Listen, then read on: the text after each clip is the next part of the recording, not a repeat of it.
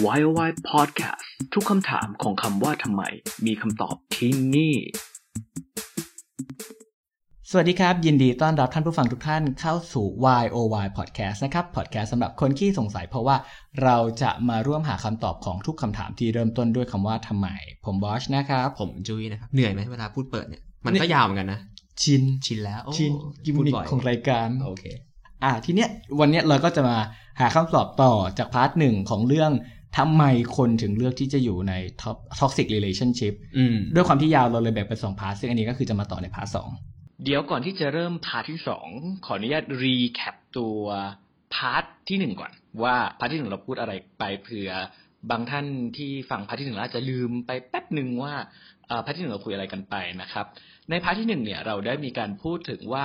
toxic relationship อะมันมี pattern ที่มีลักษณะเป็นเหมือน cycle ว่า อ่ามันจะมี step เป็นสาม step ที่มันจะวนเป็นวงกลม ก็คือหนึ่งก็คือจะเป็นระยะที่แบบมีความคุกรุ่นสองก็มีการระเบิด แล้วก็สามก็คือจะเป็นช่วงเยียวยา หรือว่าเรียกเรียกว่าเป็นช่วงฮันนีมูนซึ่งไอ้ตัวช่วงฮันนีมูนนี่แหละรู้สึกว่ามันน่าจะเป็นแบบเป็นพอยที่สำคัญมาก ๆ เพราะว่า เวลาที่คนที่เป็น victim หรือคนที่เป็นเหยื่อใน toxic relationship เนี่ยเมื่อพอเขาอ่าได้รับผลกระทบหรือได้รับแบบความ toxic เนี่ยจาก relationship อันเนี้ยแต่พอมาถึงช่วงฮันนีมูนเสร็จปุ๊บอะมันจะเหมือนเป็นตัวที่ทำให้เขาอะรู้สึกว่าใน toxic relationship เนี้ยมันยังมีแบบมันยังมีอะไรที่ดี ๆ อยู่ คนที่เขาเป็นผู้กระทำเนี่ยที่เขาเป็นคนร้ายๆเนี่ย แต่ว่าเขาก็ยังมีด้านดีนะ มันเลยจะเป็นแบบเหมือนเป็นประโยคคลาสสิกเลยที่เราอาจจะได้ยินคนที่อยู่ใน toxic relationship ว่าต่อให้เขาร้ายยังไง แต่เขาก็ยังแบบมีข้อดีข้อนู่นนี่นั่นอยู่ แต่ว่าบางทีคนคนนั้นอาจจะไม่ได้มองเห็นว่าจริง ๆ แล้วลักษณะในการที่แบบเป็นการกระทำของเขาเนี่ย ก่อนที่เขาจะมีความที่เป็นแบบเป็น part ที่ดีเนี่ย เขาได้ทำอะไรมาก่อนหน้านั้น แล้วถึงเกิด part ที่ดีหรือเปล่า ถ้าสมมติเป็นแบบนั้นนะครับ ก็แสดงว่าคนคนนั้นเนี่ยกำลังอยู่ใน toxic relationship แบบอย่างแน่นอน โอเคครับผม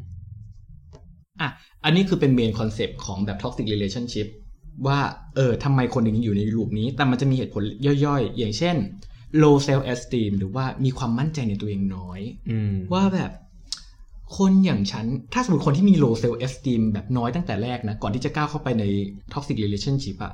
คือสมมติว่าเวลาเราเชื่ออะไรสักอย่างอะเราจะเชื่ออย่างนั้นอยู่แล้ว แล้วถ้าสมมติมีใครมา confirm ว่าสิ่งนั้นเป็นความจริงอะเราจะยิ่งเชื่อว่าสิ่งนั้นคือความเป็นจริงใช่ไหม สมมติว่าเราเราแต่งตัวสวย แล้วเราเชื่อแล้วว่าสวย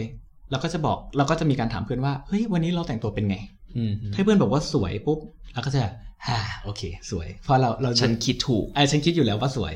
แต่ถ้าสมมติว่าเพื่อนบอกไม่สวยปุ๊บเราจะแบบจริงหรอมันไม่สวยหรอไม่สวยตรงไหนเออไม่สวยตรงไหน อันนี้เหมือนกัน เพราะคนที่เรา believe ว่าแบบคนที่เขาเชื่อแล้วว่าเขาเป็นคนที่แบบ ดูไม่ค่อยมีค่า คือเราไม่รู้จะพูดอธิบายยังไงให้มันดูแบบก็คือคนที่ไม่โลมั่นใจเซในลตัวตีเองไม่มั่นใจในตัวเองนั่นแหละ คือมันต้องการ confirmation จากคนอื่น เข้ามาอ่าช่วยให้เรามั่นใจในตัวเองแบบร้อยเปอร์เซ็นต์ถ้าสมมติว่าเขาไปเจอคนดีอะ คนอื่นจะมาช่วย build self esteem ใช่ไหม แต่พอเขาหล่นลงไปอยู่ใน toxic relationship อะ คนที่เป็นผู้กระทำน่ะจะ confirm ว่าเธอคือคนที่ไร้ค่าจริง ๆ แล้วกลายเป็นว่าคนที่เป็น victim หรือว่าเหยื่อ ก็จะเชื่อฝังตัวเองแบบเชื่อฝังลงไปในหัวตัวเองเลยว่าตัวเองเป็นคนที่ไม่มีค่า ดังนั้นพอตัวเองเป็นคนที่ไร้ค่าอย่างเงี้ยมันเลยยากมากสำหรับเขาที่จะก้าวออกไปจาก relationship นั้น เพราะเขาไม่มั่นใจว่าหลังจากคนนี้แล้วเขาจะได้เจอคนที่ดีกว่านี้อีกหรือเปล่า ถูกเห็นด้วย หนึ่งในการกระทำนะ เมื่อกี้ที่หาหา research มา ที่เราจะทำให้ build ให้อีกคนหนึ่งอะ low self esteem ได้คืออะไร เวลาที่เราพูดอะไรออกไปใช่ไหมใช่ไหมแล้วเขาไม่เห็นด้วยอะ เขาอาจจะยกเหตุผลหนึ่งสองสามสี่มา เราอะไป make fun ของเหตุผลเขา ให้เขาอืมดูเหมือนแบบพูดอะไรออกมามันคิดแบบบ้างไหมได้โปรเซสบ้างหรือเปล่าถึงพูดออกมาได้เออมันค่อยๆเริ่มจากสเต็ปเล็ก ๆ แบบเนี้ยแหละทำให้เขารู้สึกว่า เออ อีกหน่อยเนี่ย ความคิดของเขาเนี่ยมันไม่ได้แบบ solid หรือมัน valid ขนาดนั้นนะมันดูอืมมันไม่ make sense อืมเนี่ยเป็นจุดเริ่มต้นที่ทำให้อีกฝ่ายหนึ่งอะ low self esteem แล้วก็อีกถ้าสมมติใน part ของ low self esteem เนี่ยพอคนที่มีความมั่นใจในตัวเองต่ำอะ เวลาเขา compare อะไรอะเขาจะ compare อะไรกับมาตรฐานที่แบบมันต่ำมาก อย่างเช่น บางคนก็จะพูดว่าแบบ เฮ้ย อย่างแบบต่อให้เขาด่าฉันนะแต่อย่างน้อยอะเขาก็ไม่ตบฉันอือฮึคือแบบเหมือนแทนที่จะไป compare กับสิ่งที่ดีกว่าดันไป compare กับสิ่งที่แย่กว่า อ๋อ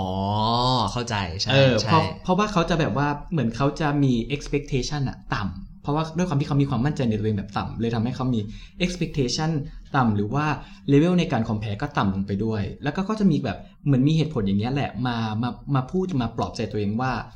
เอออย่างน้อยเขาก็ไม่เป็นอย่างนั้น อย่างน้อยเขาก็ไม่เป็นอย่างนี้ เพื่อเป็นการ minimize ก็คือเป็นการแบบ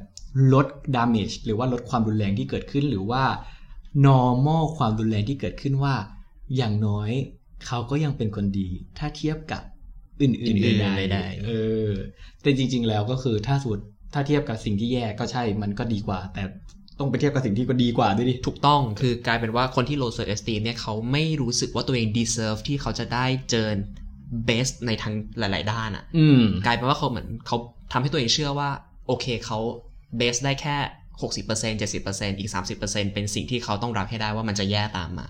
อืม และสุดท้ายปลายทางก็คือ อีกคนที่ไม่อ่ามีเอ่อมี self esteem หรือความมั่นใจในตัวเองต่ำเนี่ย สุดท้ายจะเกิด illusion ด้วยการหลอกตัวเองว่าเขาดี เพราะว่าฉันคือคนที่ไม่มีค่า และอย่างน้อยเขาก็ไม่ได้แย่ขนาดนั้น อืมอะอันนี้คือหนึ่งในเหตุผล เหตุผลอีกแบบหนึ่งก็คือ แล้วพอคนที่มี low self esteem เนี่ย พอเขาเจออะไรที่มันแย่ๆเนี่ย ปกติแล้วอะคนที่แบบพอเขาเจอประสบการณ์ที่ดีอะเขาจะรู้สึก อยากจะเก็บประสบการณ์นั้นไว้ แต่พอประสบเจอประสบการณ์ที่แย่ เขาจะไม่วิ่งหนีก็ไม่สนใจหรือว่าแบบทำเป็นแบบไม่ไม่แบบไม่แคร์ไม่แคร์ประสบการณ์ที่แย่ๆอันนั้น เพราะว่าเขาพยายามจะผ่านมันไปให้ได้ไวที่สุด ดังนั้นเวลาเขาลงไปอยู่ใน toxic relationship เวลาที่เขาเจออะไรที่มันแย่ๆหรือความเจ็บปวดที่เกิดขึ้นนะเขาอะเลือกที่จะไม่ใส่ใจหมายถึงว่าแบบทำตัวแบบระบุรับตาไปแบบเออช่างมันเหอะแบบไม่เป็นไร เออ เลยทำให้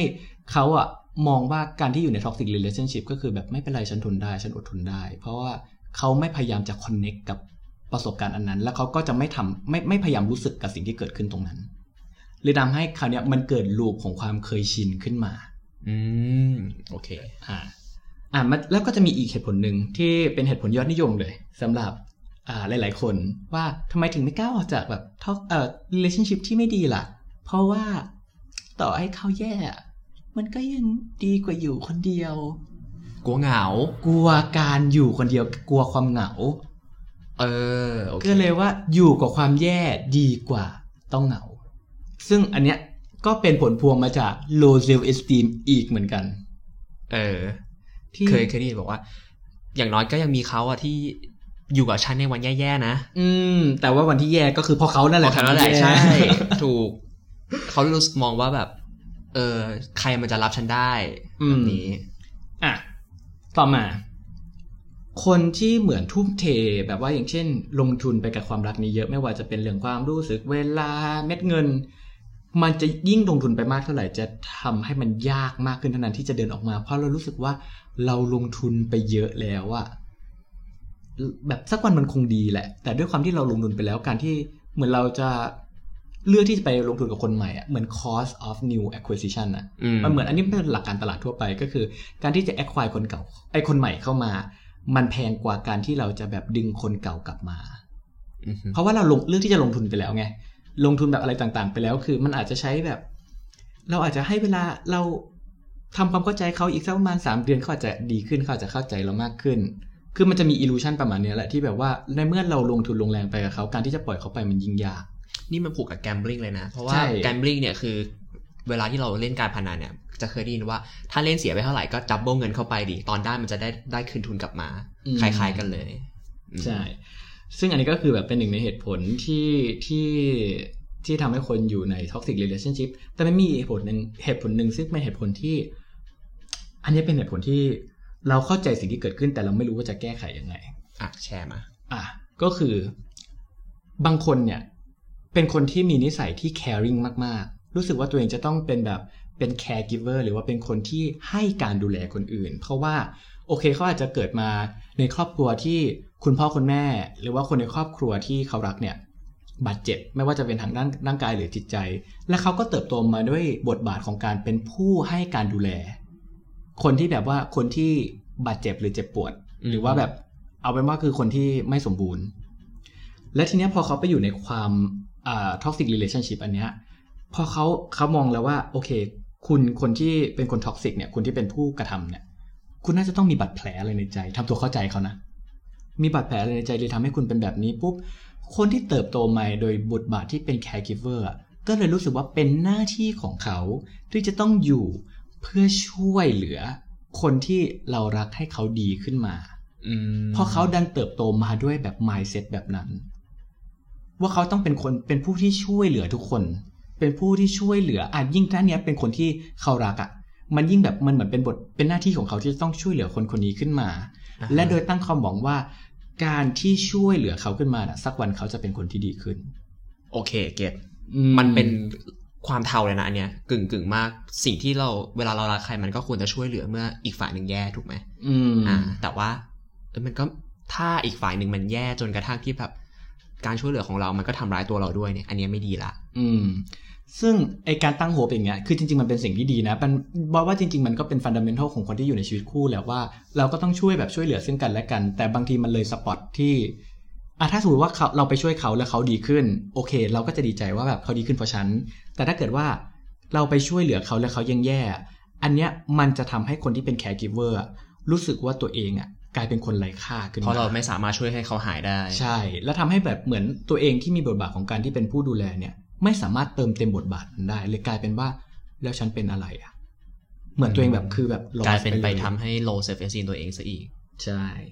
อะอีกเหตุผลหนึ่งซึ่งอันเนี้ยเมื่อก่อนเราจะได้ยินอันนี้เยอะแต่ว่าในสมัยเนี้ยบอกว่ามันน่าจะน้อยแล้ว แต่มันก็ยังเป็นหนึ่งในเมเจอร์เหตุผลเป็นเหตุผลใหญ่ ๆ ที่คนเลือกที่จะอยู่ใน toxic relationship โดยเฉพาะคนที่เริ่มมี ลูกมีครอบครัว ก็คือว่าเลือกที่จะอยู่ เพราะว่าเห็นแก่ลูก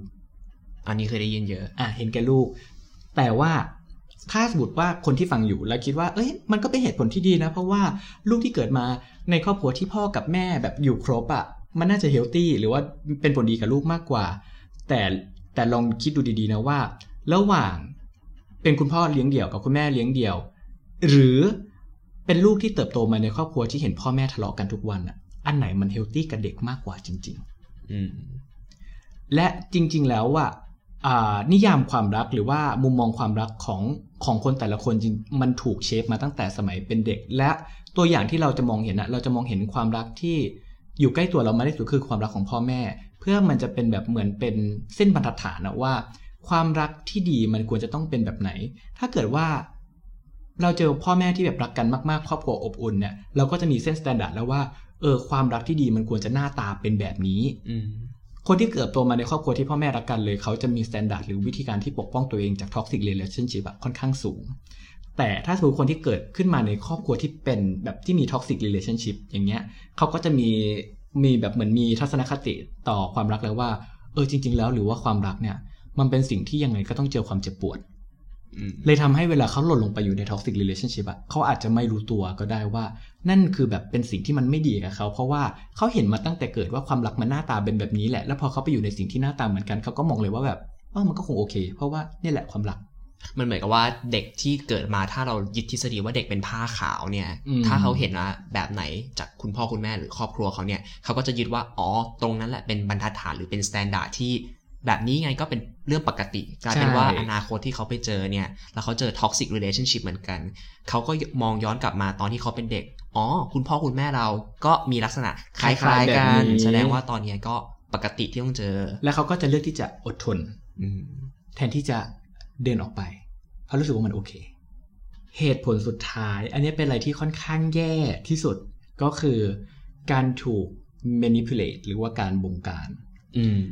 อันนี้เป็นน่าจะเป็นขั้นแบบแย่ที่สุดของ toxic relationship เลยก็คือ คนที่เป็นผู้กระทำเนี่ย abuser จะเอาคนที่เป็นเหยื่อเนี่ยออกมาจากสิ่งดีๆ ในชีวิตเขาครอบครัวที่ support เพื่อนที่ support ความสุขที่เคยเป็นของเขาอะให้คนที่เป็นผู้เป็นเหยื่อเนี่ยมามาแค่ยึดโยงความสุขของเขาแค่กับตัวผู้กระทำเท่านั้น ตัว abuser เท่านั้น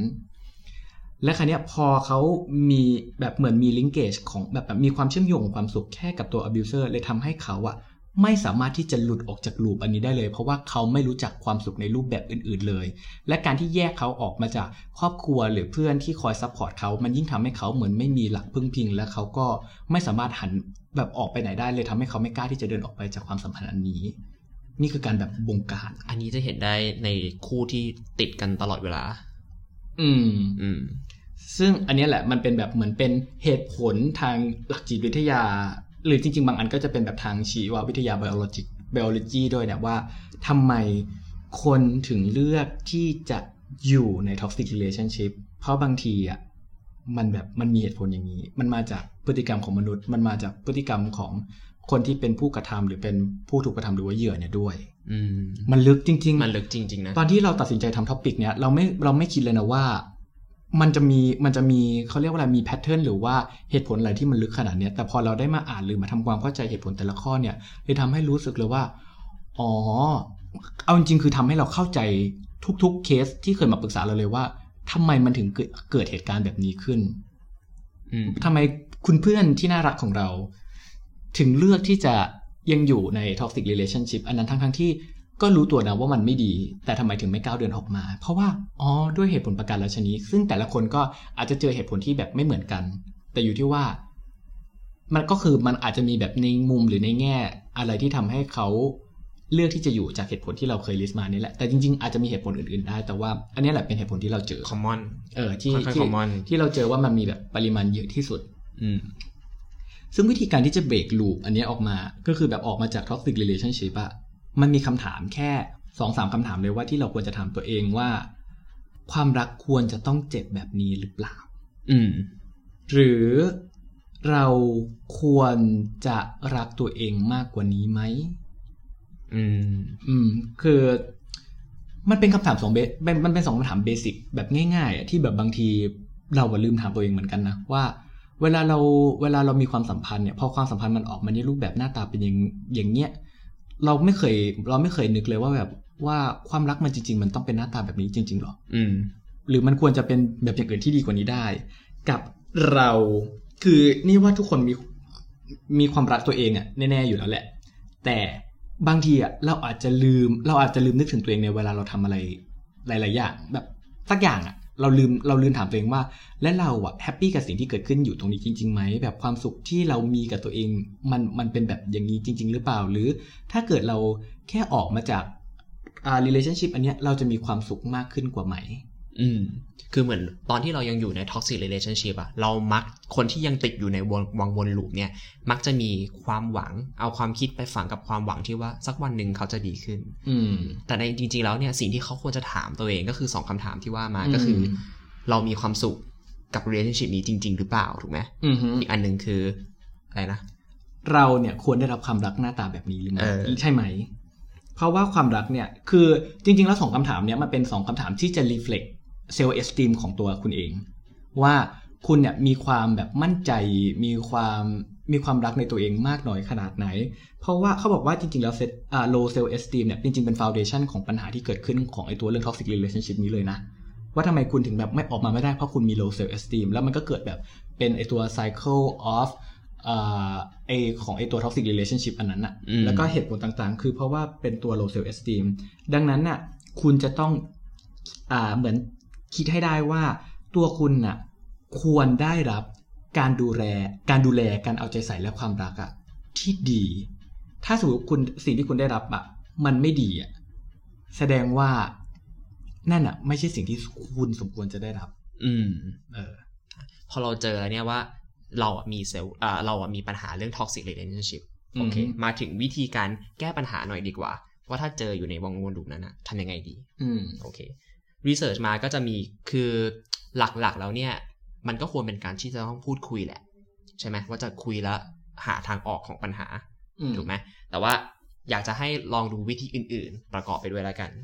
อย่างเช่น วิธีที่หนึ่งก็คือเหมือนของบอสอะเป็นการถามตัวเองว่า ณตอนเนี้ยเรามีความสุขดีแล้วหรือยังกับความสัมพันธ์แบบนี้อืมอะสิ่งที่เราอยู่ด้วยกันในความสัมพันธ์แบบเนี้ยมีฉันต้องทุกข์อยู่คนเดียวหรือเปล่า หรือว่าฉันทำให้อีกฝ่ายหนึ่ง ลำบากใจในการทำอะไรหรือเปล่าอืมมันต้อง track feeling ก่อนว่า ณตอนเนี้ย เรากับเขาเนี่ยมีความสุขไหมอืมแบบความสุขจริง ๆ อันที่สองก็คือว่าเราต้อง set boundaries ถ้าเกิดว่าคู่ของเรา partner ของเราเนี่ยเป็นอ่าเป็นเหมือนกับผู้กระทำเราเป็นเหยื่อ เราต้องพอเรารู้แล้วเนี่ยว่าสิ่งที่เขาทำกับเราเนี่ย เราไม่ happy อย่างหนึ่งที่เราทำได้คือ เราต้อง set boundary ก็คือแบบ ข้อจำกัดอะขอบเขตว่า คุณทำกับฉันได้มากเท่าที่สุดเท่านี้อืมเกินลิมิตตรงนี้ไม่โอเค อืม อ่า เช่น คุณใช้อารมณ์กับฉันเนี่ย อยู่ๆแบบไม่มีเหตุผลนะไม่ได้อืมหนึ่งสองสามเพราะอะไร คุณไม่สามารถควบคุมอารมณ์ตัวเองได้ โอเค งั้นตอนนี้ไม่ต้องคุยกัน ต่างคนแยกย้ายไปขามดาว แล้วกลับมาคุยด้วยเหตุและผล อืม เวลาที่คุณมาเบรมฉันทำไมถึงเบรมฉัน มันต้องมีเหตุผล ไม่ใช่เบรมแบบลอยอืมๆ เป็นการเซตบา u รี s อีกข้อหนึ่งที่สำคัญก็คือ ต้องมองคุณค่าในตัวเองให้ออกอืมใช่ไหมใช่ เราไม่ได้อยู่คนเดียว บางทีเนี่ย เวลาที่เราอยู่ใน toxic relationship เนี่ยนานๆอะมันกลายเป็นว่าเราจะ self esteem เราจะต่ำเพราะว่า foundation มันมาจากการ low self esteem ถูกไหมถูก ถ้าเรากลับมาถามตัวเองว่า เออเราจริง ๆ แล้วเนี่ยเราคู่ควรกับความสัมพันธ์แบบนี้ไหมตั้งเป็นการตั้งคำถาม challenge ว่าจริง ๆ แล้วเนี่ยคุณค่าในตัวเราเนี่ยมันมีเท่าไหร่